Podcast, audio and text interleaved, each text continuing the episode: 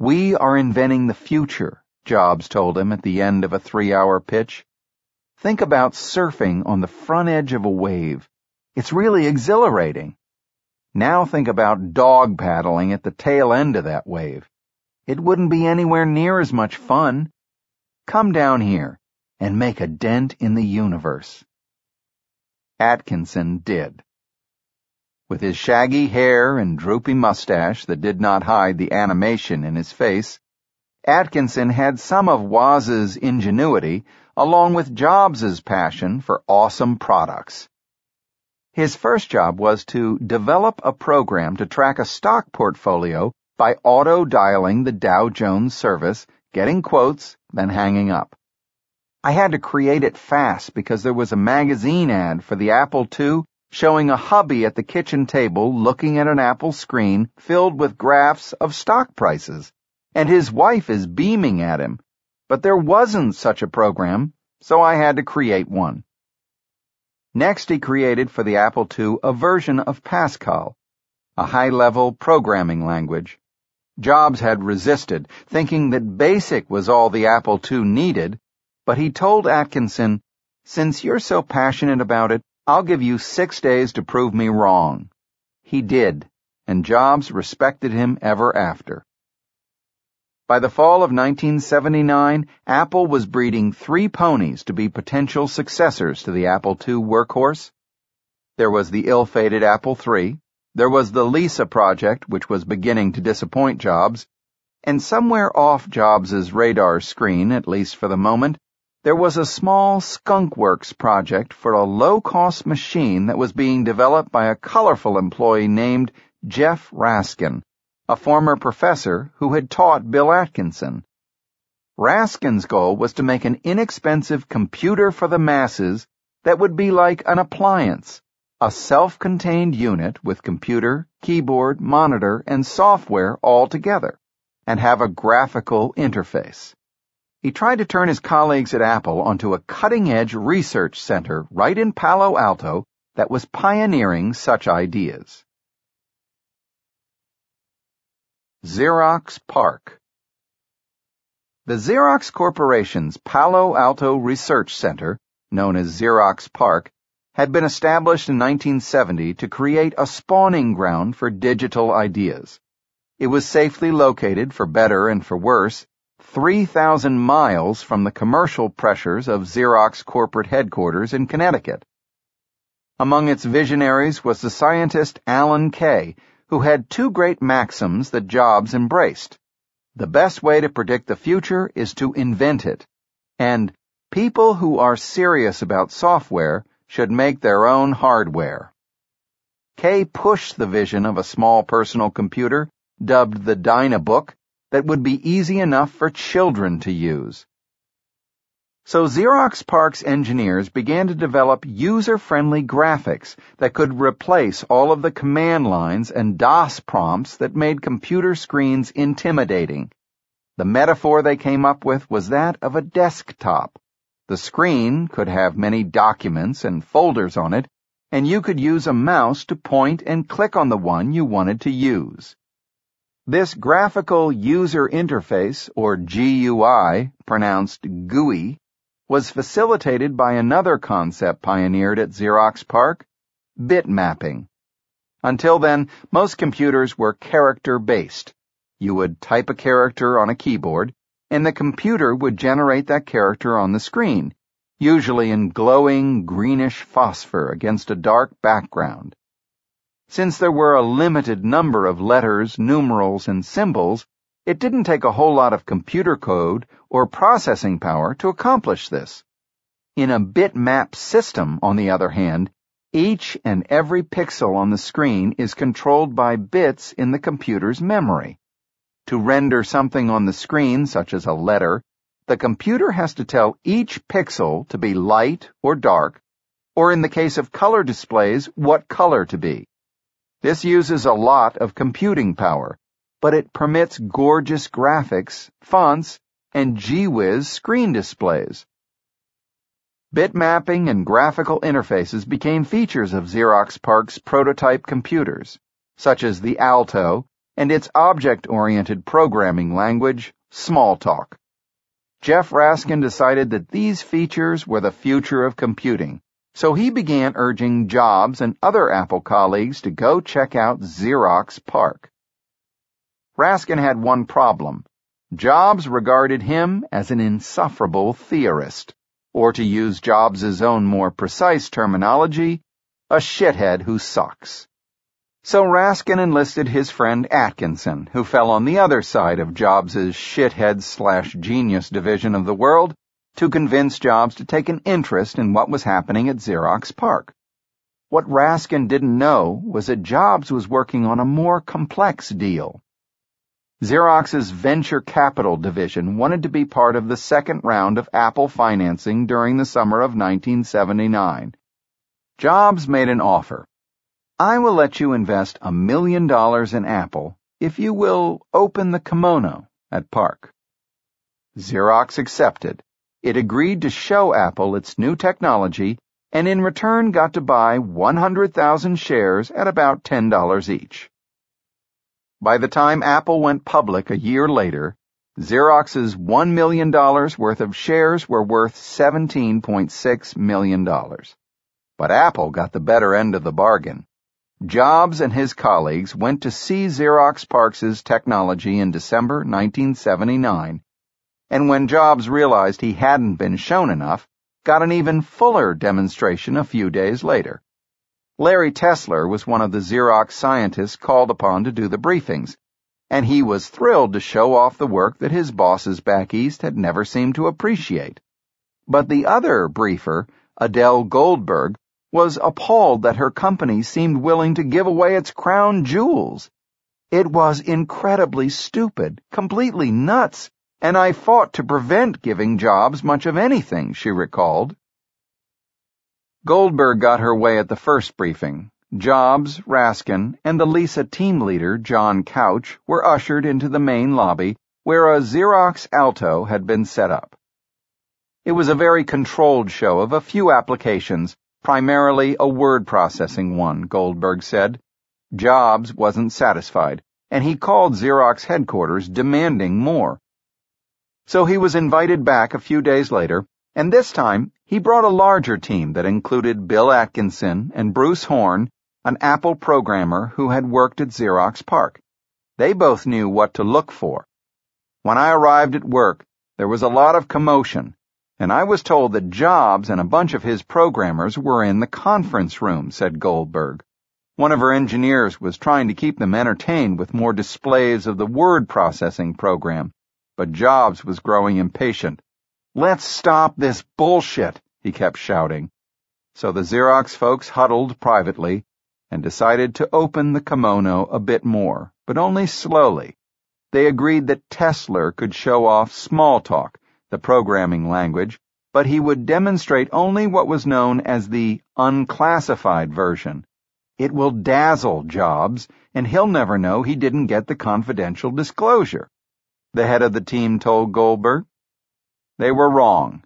Atkinson and others had read some of the papers published by Xerox PARC, so they knew they were not getting a full description. Jobs phoned the head of the Xerox Venture Capital Division to complain a call immediately came back from corporate headquarters in Connecticut decreeing that Jobs and his group should be shown everything. Goldberg stormed out in a rage. When Tesler finally showed them what was truly under the hood, the Apple folks were astonished. Atkinson stared at the screen, examining each pixel so closely that Tesler could feel the breath on his neck. Jobs bounced around and waved his arms excitedly. He was hopping around so much I don't know how he actually saw most of the demo, but he did because he kept asking questions, Tesler recalled. He was the exclamation point for every step I showed. Jobs kept saying that he couldn't believe that Xerox had not commercialized the technology. You're sitting on a gold mine, he shouted. I can't believe Xerox is not taking advantage of this. The Smalltalk demonstration showed three amazing features. One was how computers could be networked. The second was how object-oriented programming worked. But Jobs and his team paid little attention to these attributes because they were so amazed by the third feature, the graphical interface that was made possible by a bitmapped screen. It was like a veil being lifted from my eyes, Jobs recalled. I could see what the future of computing was destined to be. When the Xerox PARC meeting ended after more than two hours, Jobs drove Bill Atkinson back to the Apple office in Cupertino. He was speeding, and so were his mind and mouth. This is it, he shouted, emphasizing each word. We've got to do it. It was the breakthrough he had been looking for, bringing computers to the people with the cheerful but affordable design of an Eichler home and the ease of use of a sleek kitchen appliance. How long would this take to implement? he asked. I'm not sure, Atkinson replied. Maybe six months? It was a wildly optimistic assessment, but also a motivating one. Great artists steal. The Apple raid on Xerox PARC is sometimes described as one of the biggest heists in the chronicles of industry. Jobs occasionally endorsed this view with pride. As he once said, Picasso had a saying, good artists copy, great artists steal, and we have always been shameless about stealing great ideas.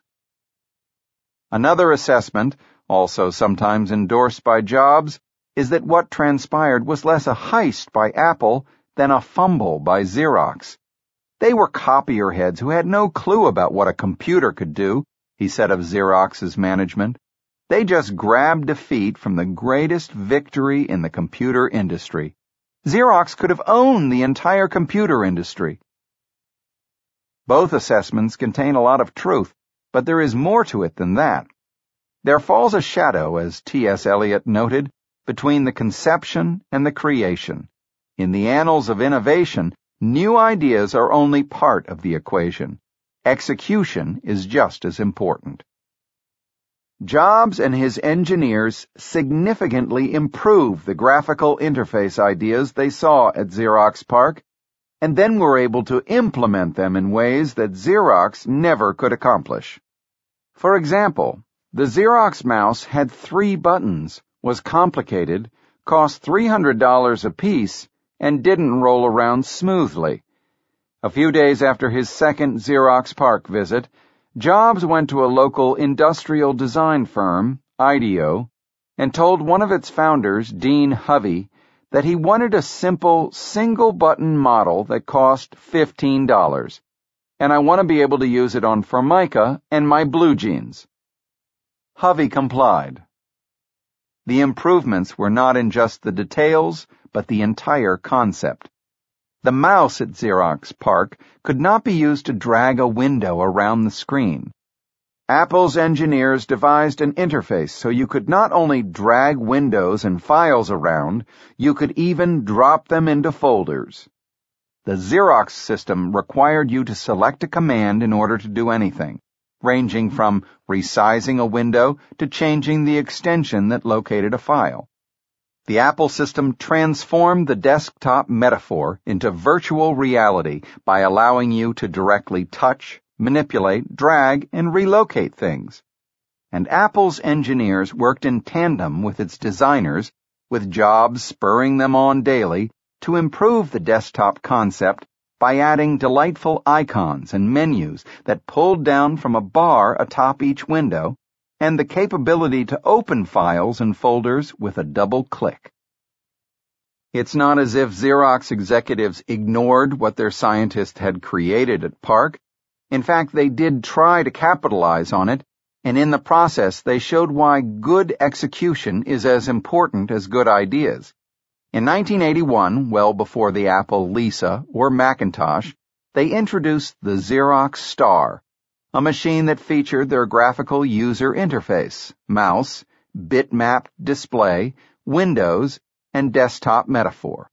But it was clunky, it could take minutes to save a large file, costly, $16,595 at retail stores, and aimed mainly at the networked office market.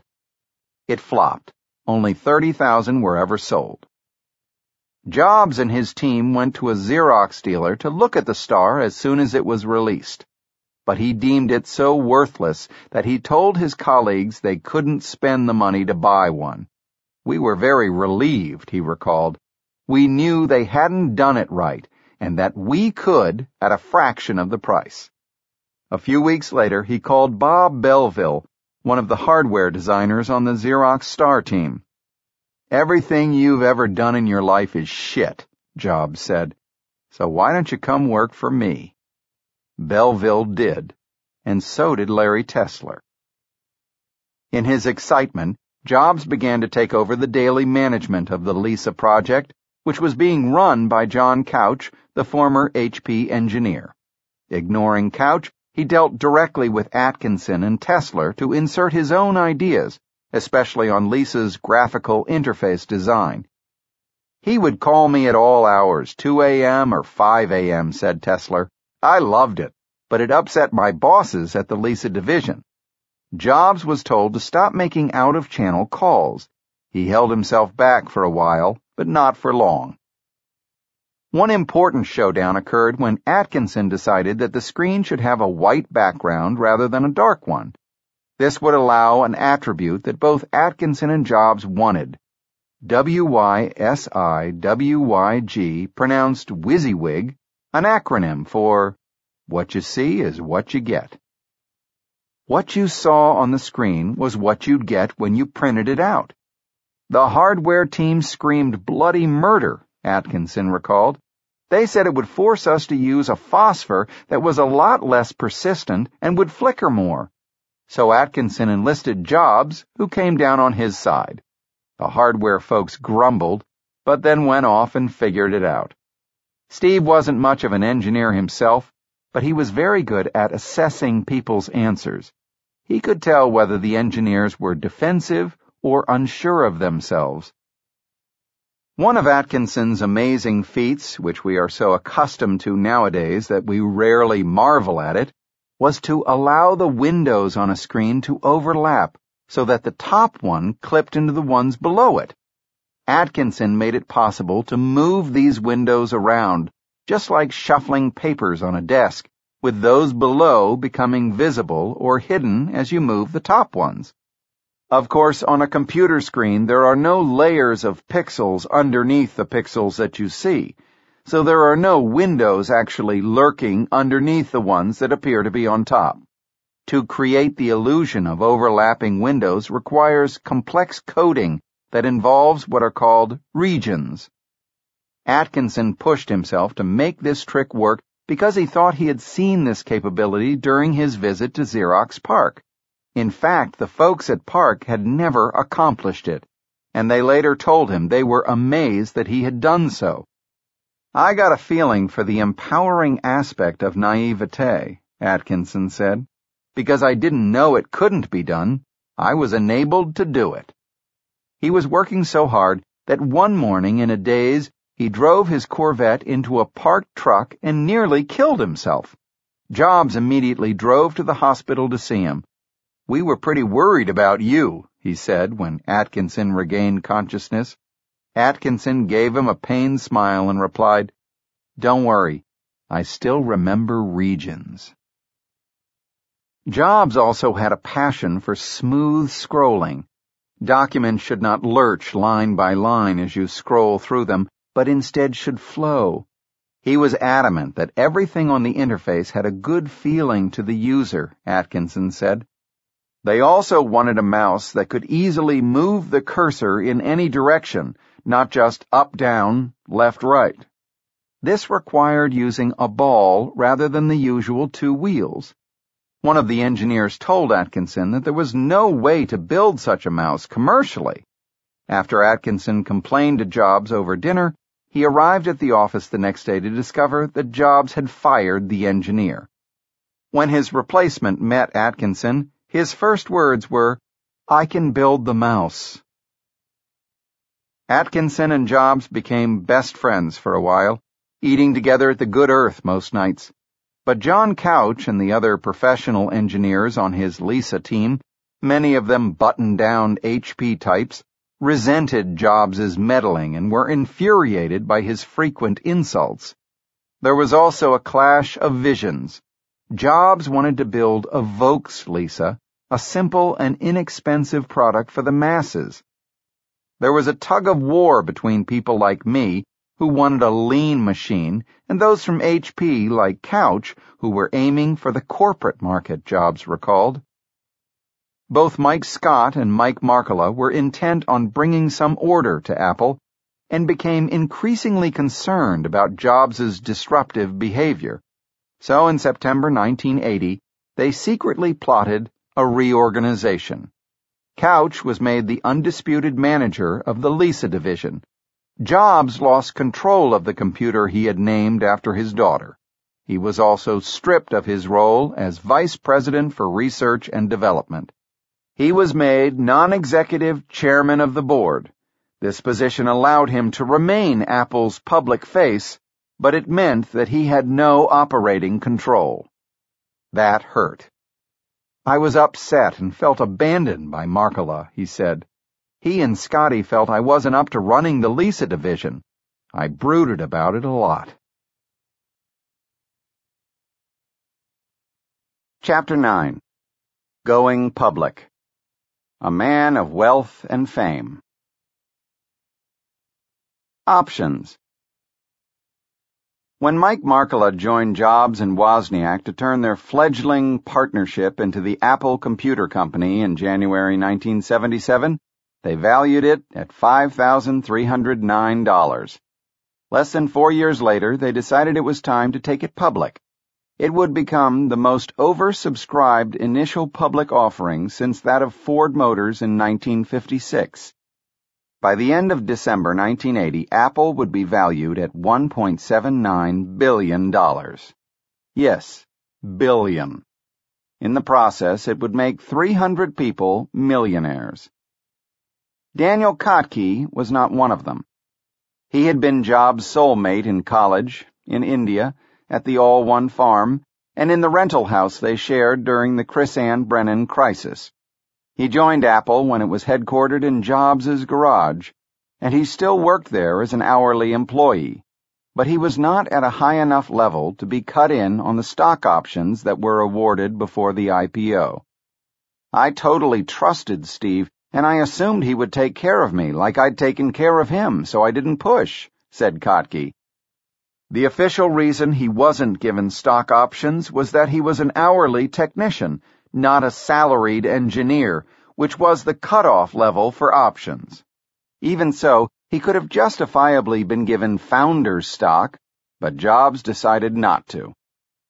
Steve is the opposite of loyal, according to Andy Hertzfeld, an early Apple engineer who has nevertheless remained friends with him. He's anti-loyal. He has to abandon the people he is close to. Kottke decided to press his case with Jobs by hovering outside his office and catching him to make a plea. But at each encounter, Jobs brushed him off. What was really so difficult for me is that Steve never told me I wasn't eligible, recalled Kottke. He owed me that as a friend. When I would ask him about stock, he would tell me I had to talk to my manager.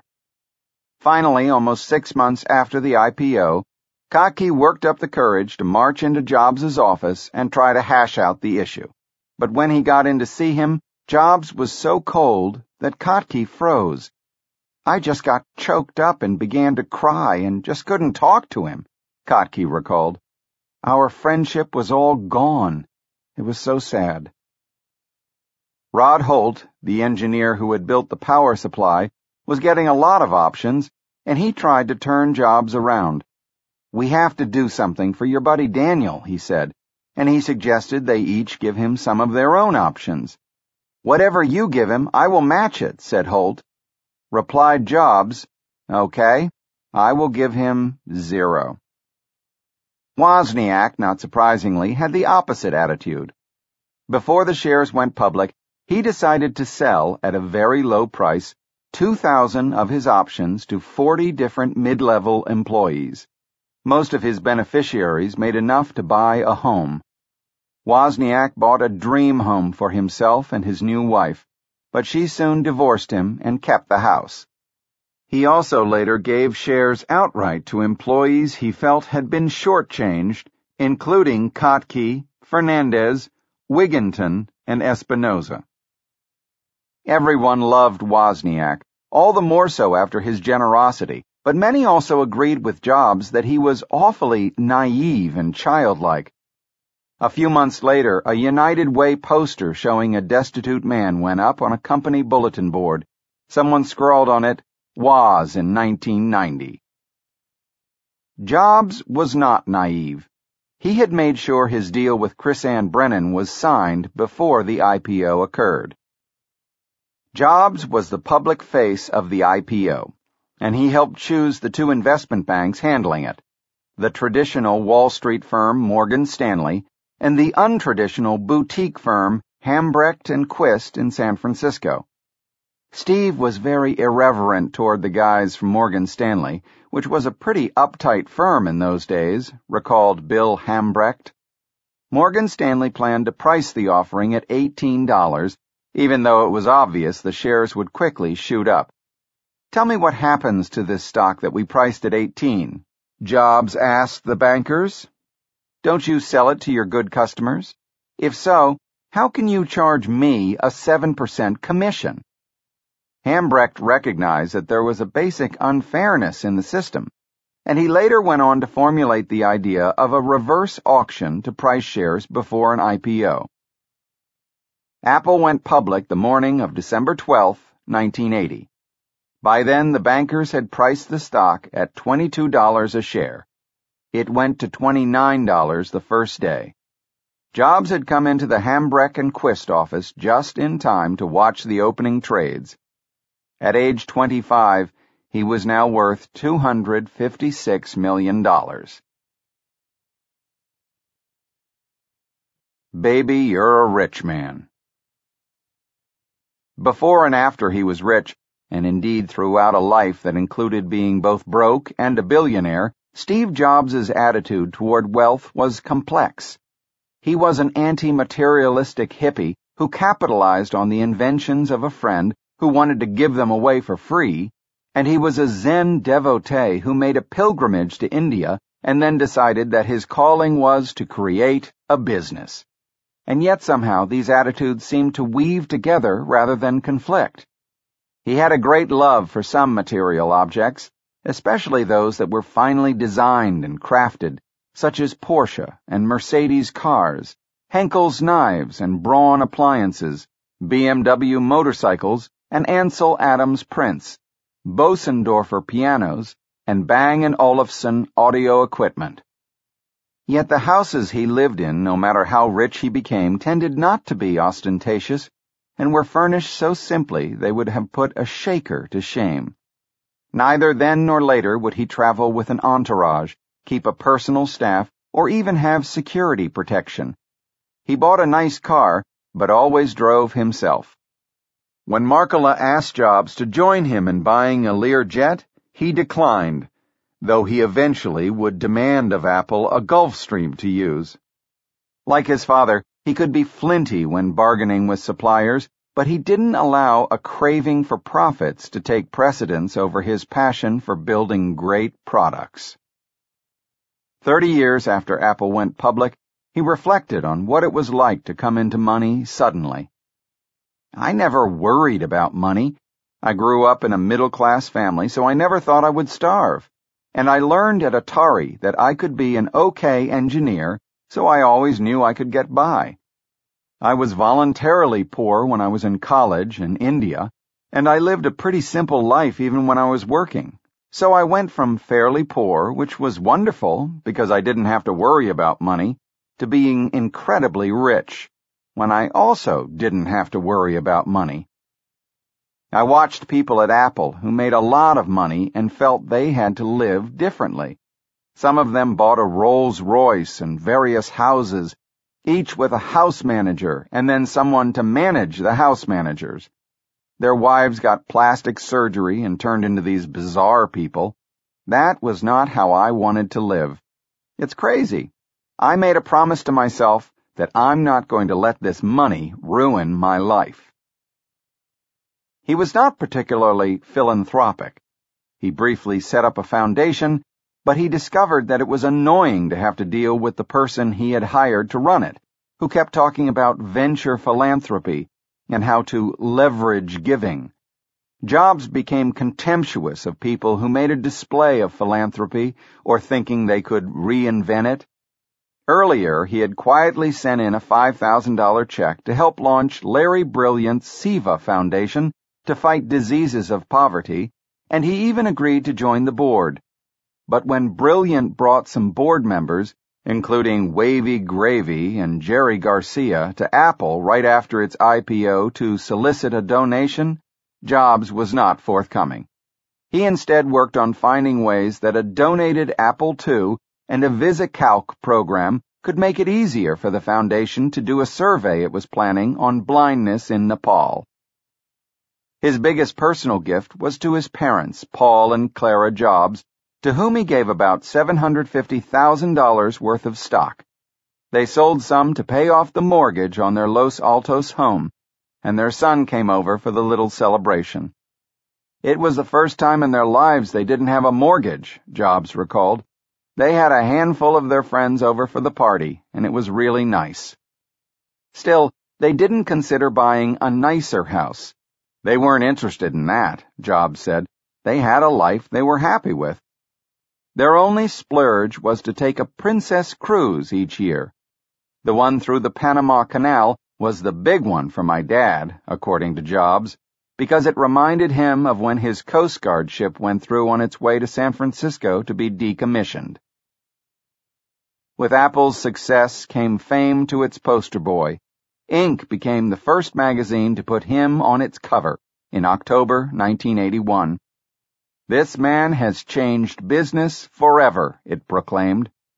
It showed Jobs with a neatly trimmed beard and well-styled long hair, wearing blue jeans and a dress shirt with a blazer that was a little too satiny. He was leaning on an Apple II and looking directly into the camera with the mesmerizing stare he had picked up from Robert Friedland. When Steve Jobs speaks, it is with the gee-whiz enthusiasm of someone who sees the future and is making sure it works, the magazine reported. Time followed in February 1982 with a package on young entrepreneurs. The cover was a painting of Jobs, again with his hypnotic stare. Jobs, said the main story, practically single-handed, created the personal computer industry. The accompanying profile, written by Michael Moritz, noted, At 26, Jobs heads a company that six years ago was located in a bedroom and garage of his parents' house, but this year is expected to have sales of $600 million. As an executive, Jobs has sometimes been petulant and harsh on subordinates. Admits he, I've got to learn to keep my feelings private. Despite his new fame and fortune, he still fancied himself a child of the counterculture on a visit to a Stanford class, he took off his Wilkes Bashford blazer and his shoes, perched on top of a table, and crossed his legs into a lotus position. The students asked questions, such as when Apple's stock price would rise, which Jobs brushed off. Instead, he spoke of his passion for future products, such as someday making a computer as small as a book. When the business questions tapered off, Jobs turned the tables on the well-groomed students. How many of you are virgins? he asked. There were nervous giggles. How many of you have taken LSD? More nervous laughter, and only one or two hands went up. Later, Jobs would complain about the new generation of kids who seemed to him more materialistic and careerist than his own. When I went to school, it was right after the 60s, and before this general wave of practical purposefulness had set in, he said, now students aren't even thinking in idealistic terms, or at least nowhere near as much. His generation, he said, was different. The idealistic wind of the 60s is still at our backs, though, and most of the people I know who are my age have that ingrained in them forever. Chapter 10 the Mac is born. You say you want a revolution? Jeff Raskin's Baby. Jeff Raskin was the type of character who could enthrall Steve Jobs or annoy him. As it turned out, he did both. A philosophical guy who could be both playful and ponderous, Raskin had studied computer science, taught music and visual arts, conducted a chamber opera company, and organized guerrilla theater. His 1967 doctoral thesis at UC San Diego argued that computers should have graphical rather than text-based interfaces. When he got fed up with teaching, he rented a hot air balloon, flew over the chancellor's house, and shouted down his decision to quit. When Jobs was looking for someone to write a manual for the Apple II in 1976, he called Raskin, who had his own little consulting firm. Raskin went to the garage, saw Wozniak beavering away at a workbench, and was convinced by Jobs to write the manual for $50. Eventually, he became the manager of Apple's publications department. One of Raskin's dreams was to build an inexpensive computer for the masses, and in 1979 he convinced Mike Markkula to put him in charge of a small development project codenamed Annie to do just that. Since Raskin thought it was sexist to name computers after women, he redubbed the project in honor of his favorite type of apple, the McIntosh. But he changed the spelling in order not to conflict with the name of the audio equipment maker, McIntosh Laboratory. The proposed computer became known as the Macintosh.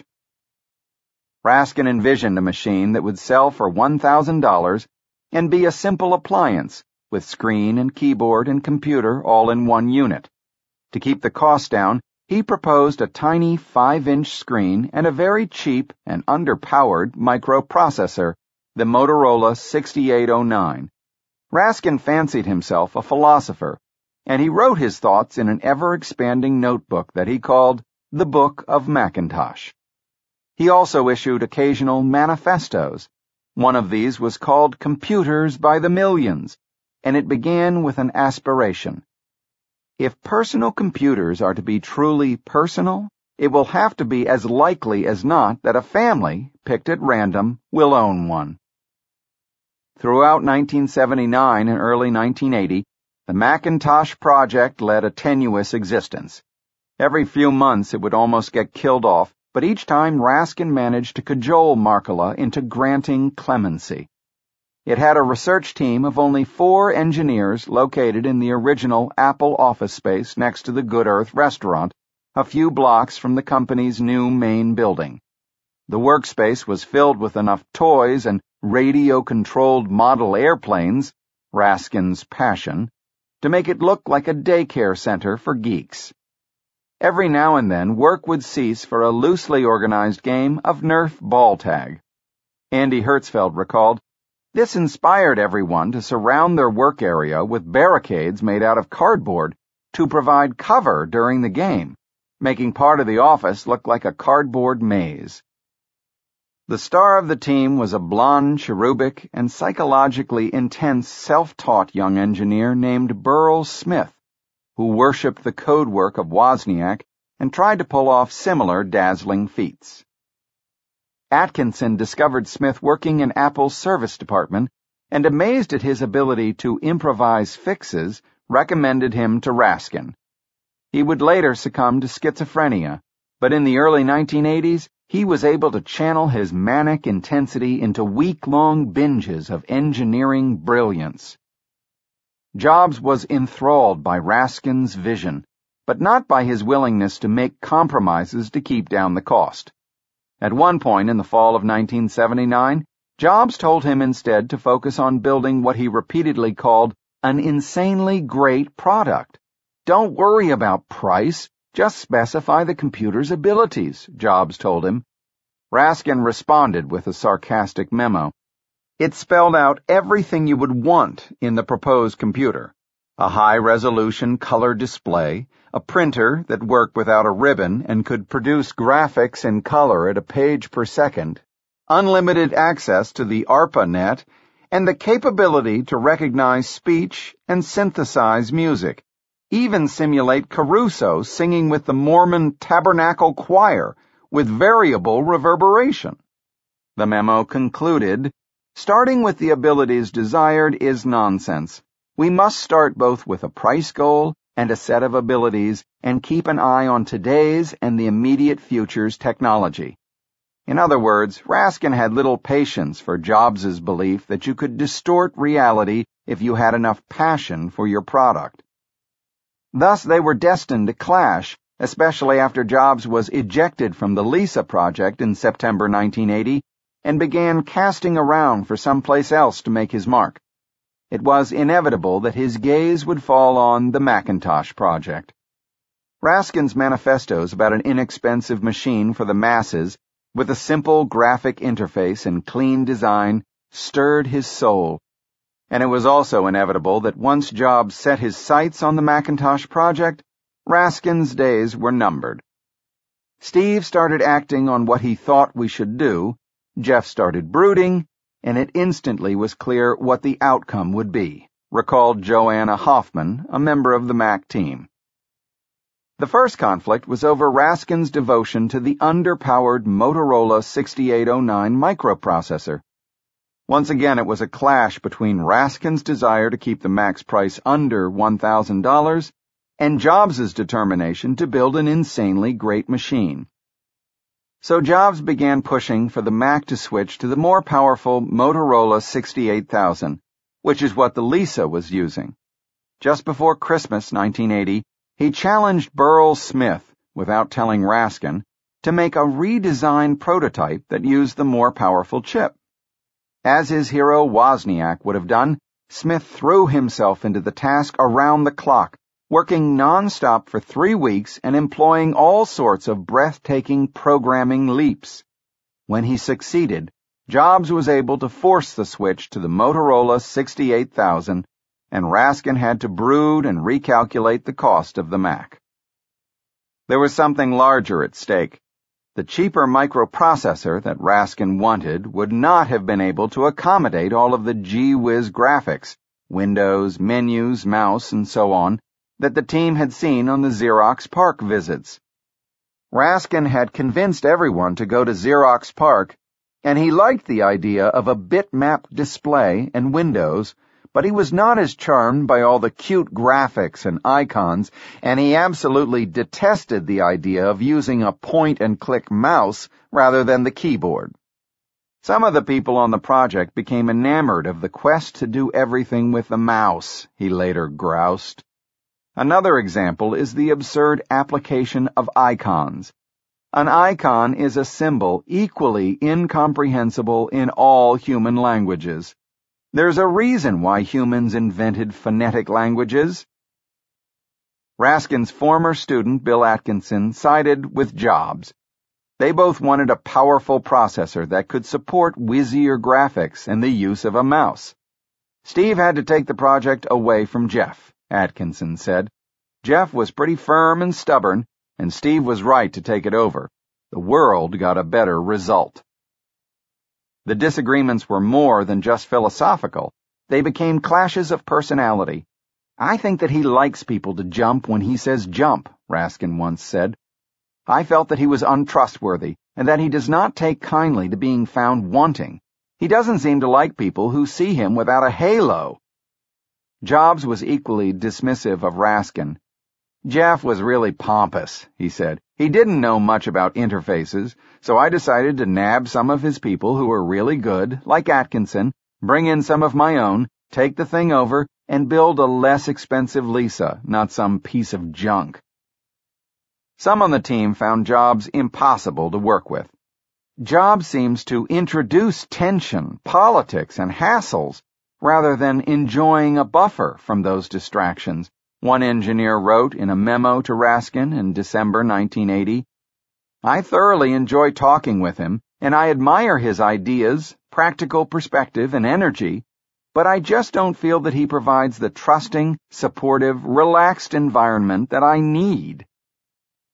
But many others realized that despite his temperamental failings, Jobs had the charisma and corporate clout that would lead them to make a dent in the universe. Jobs told the staff that Raskin was just a dreamer, whereas he was a doer and would get the Mac done in a year. It was clear he wanted vindication for having been ousted from the Lisa group, and he was energized by competition. He publicly bet John Couch $5,000 that the Mac would ship before the Lisa. We can make a computer that's cheaper and better than the Lisa and get it out first, he told the team. Jobs asserted his control of the group by canceling a brown bag lunch seminar that Raskin was scheduled to give to the whole company in February 1981. Raskin happened to go by the room anyway and discovered that there were a hundred people there waiting to hear him. Jobs had not bothered to notify anyone else about his cancellation order, so Raskin went ahead and gave a talk. That incident led Raskin to write a blistering memo to Mike Scott, who once again found himself in the difficult position of being a president trying to manage a company's temperamental co-founder and major stockholder. It was titled Working for slash with Steve Jobs, and in it, Raskin asserted, He is a dreadful manager. I have always liked Steve, but I have found it impossible to work for him.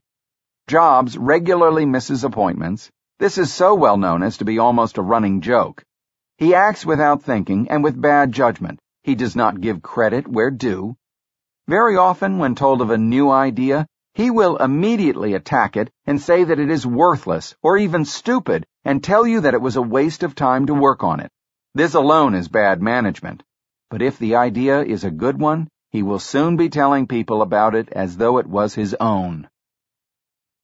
That afternoon, Scott called in Jobs and Raskin for a showdown in front of Markkula.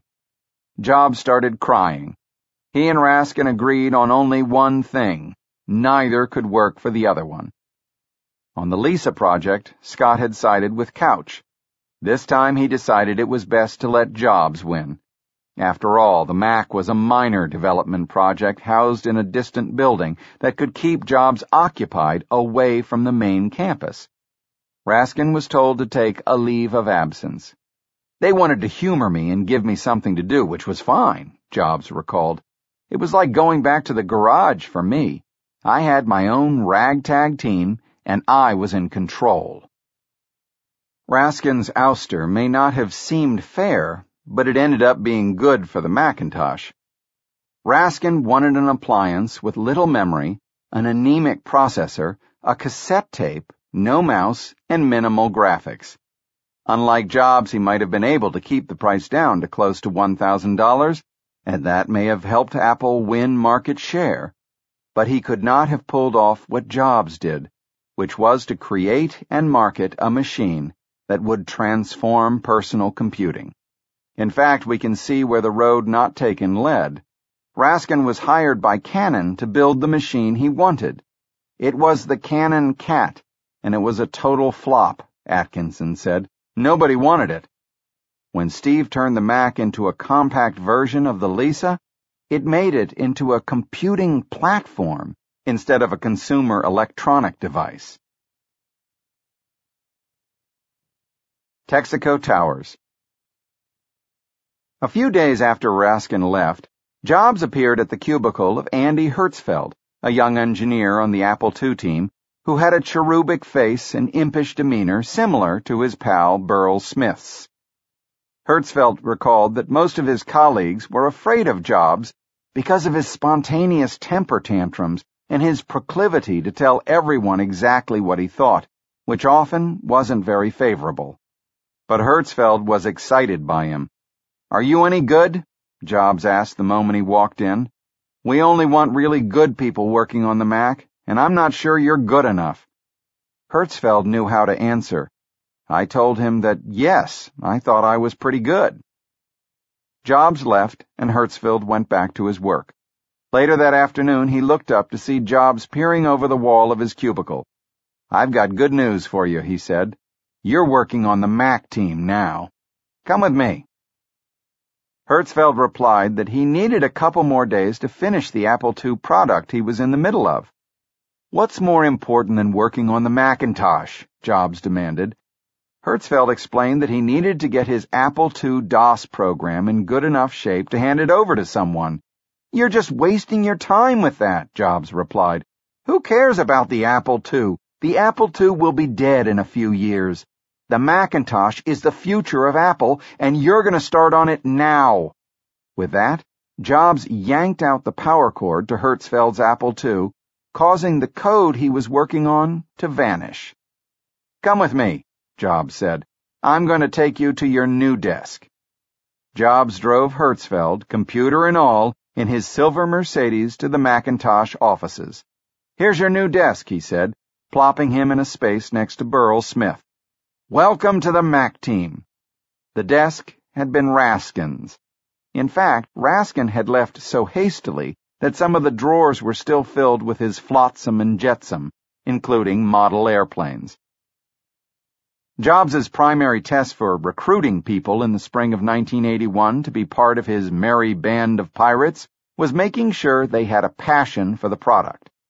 He would sometimes bring candidates into a room where a prototype of the Mac was covered by a cloth, dramatically unveil it, and watch. If their eyes lit up, if they went right for the mouse and started pointing and clicking, Steve would smile and hire them, recalled Andrea Cunningham. He wanted them to say, wow. Bruce Horn was one of the programmers at Xerox PARC. When some of his friends, such as Larry Tesler, decided to join the Macintosh group, Horn considered going there as well, but he got a good offer and a $15,000 signing bonus to join another company. Jobs called him on a Friday night. You have to come into Apple tomorrow morning, he said. I have a lot of stuff to show you. Horn did, and Jobs hooked him. Steve was so passionate about building this amazing device that would change the world, Horn recalled. By sheer force of his personality, he changed my mind. Jobs showed Horn exactly how the plastic would be molded and would fit together at perfect angles and how good the board was going to look inside. He wanted me to see that this whole thing was going to happen and it was thought out from end to end. Wow, I said. I don't see that kind of passion every day, so I signed up. Jobs even tried to re-engage Wozniak.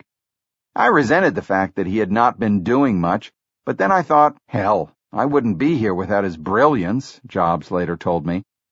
But as soon as Jobs was starting to get him interested in the Mac, Wozniak crashed his new single-engine Beechcraft while attempting a takeoff near Santa Cruz.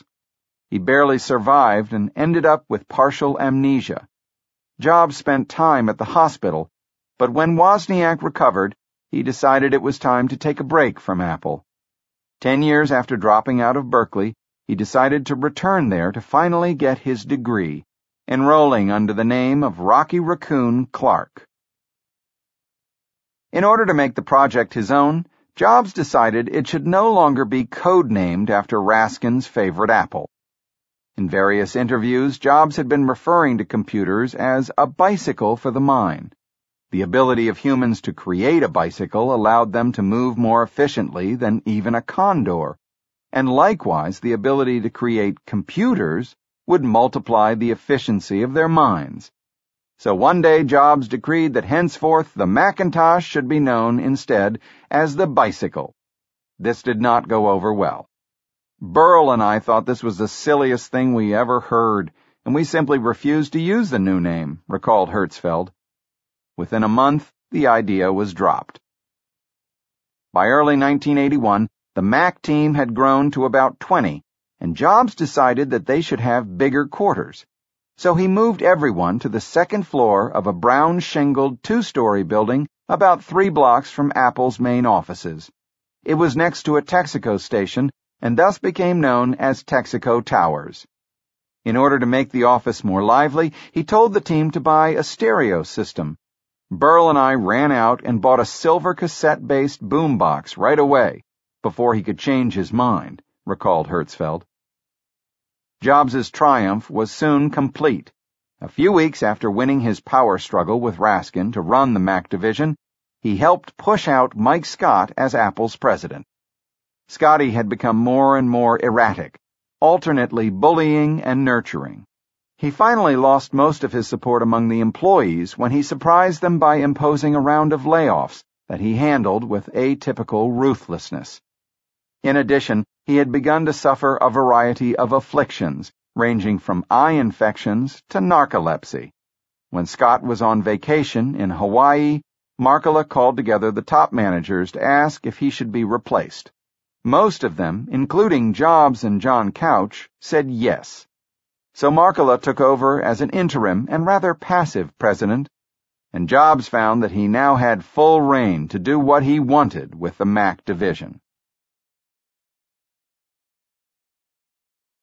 Chapter 11 The Reality Distortion Field Playing by his own set of rules. When Andy Hertzfeld joined the Macintosh team, he got a briefing from Bud Tribble, the other software designer, about the huge amount of work that still needed to be done. Jobs wanted it finished by January 1982, less than a year away. That's crazy, Hertzfeld said. There's no way.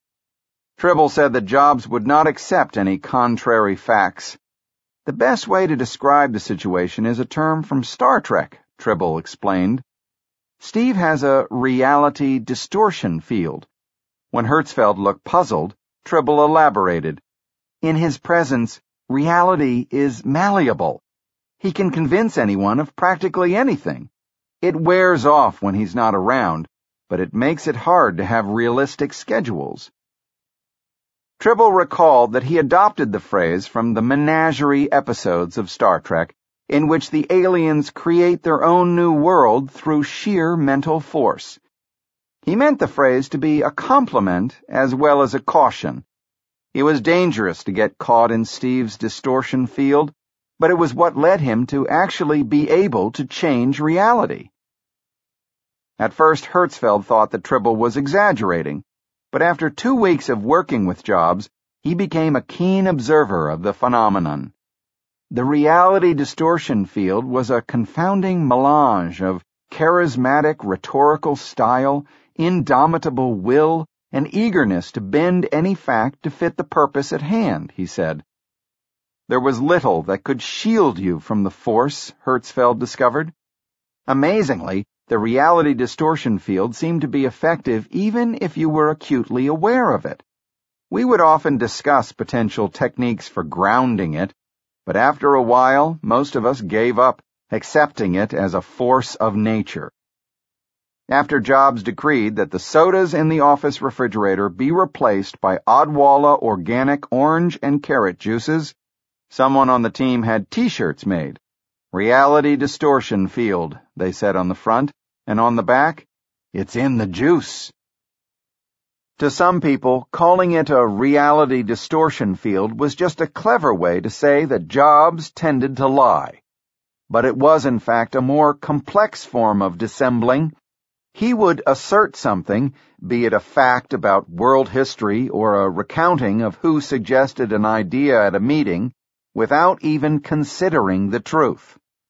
It came from willfully defying reality, not only to others, but to himself. He can deceive himself, said Bill Atkinson. It allowed him to con people into believing his vision because he has personally embraced and internalized it. A lot of people distort reality, of course. When Jobs did so, it was often a tactic for accomplishing something. Wozniak, who was as congenitally honest as Jobs was tactical, marveled at how effective it could be. His reality distortion is when he has an illogical vision of the future, such as telling me that I could design the breakout game in just a few days. You realize that it can't be true but he somehow makes it true. When members of the Mac team got ensnared in his reality distortion field, they were almost hypnotized. He reminded me of Rasputin, said Debbie Coleman.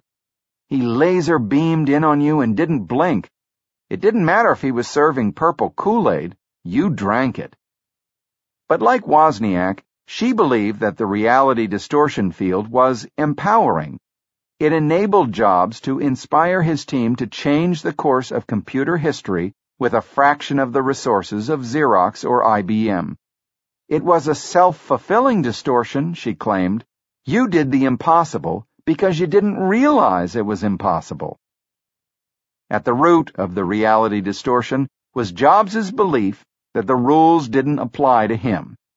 He had some evidence for this. In his childhood, he had often been able to bend reality to his desires. Rebelliousness and willfulness were ingrained into his character. He had the sense that he was special, a chosen one, an enlightened one.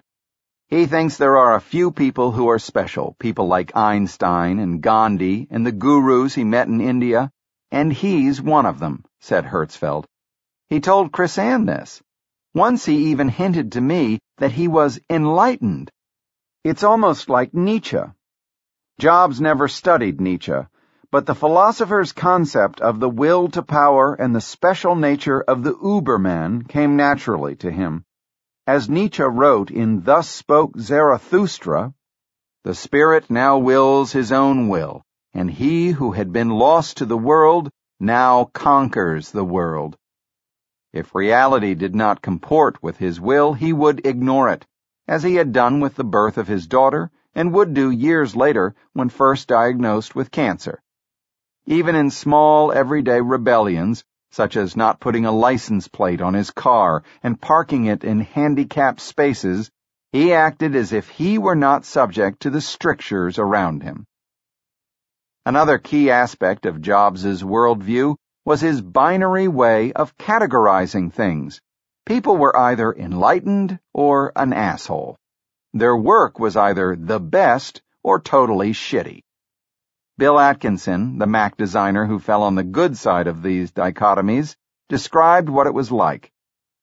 It was difficult working under Steve, because there was a great polarity between gods and shitheads. If you were a god, you were up on a pedestal and could do no wrong.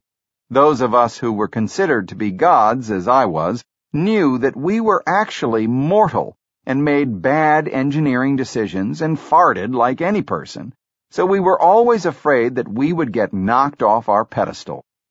The ones who were shitheads, who were brilliant engineers working very hard, felt there was no way they could get appreciated and rise above their status. But these categories were not immutable, for Jobs could rapidly reverse himself. When briefing Hertzfeld about the reality distortion field, Tribble specifically warned him about Jobs' tendency to resemble high voltage alternating current. Just because he tells you that something is awful or great, it doesn't necessarily mean he'll feel that way tomorrow, Tribble explained. If you tell him a new idea, he'll usually tell you that he thinks it's stupid. But then, if he actually likes it, exactly one week later, he'll come back to you and propose your idea to you, as if he thought of it.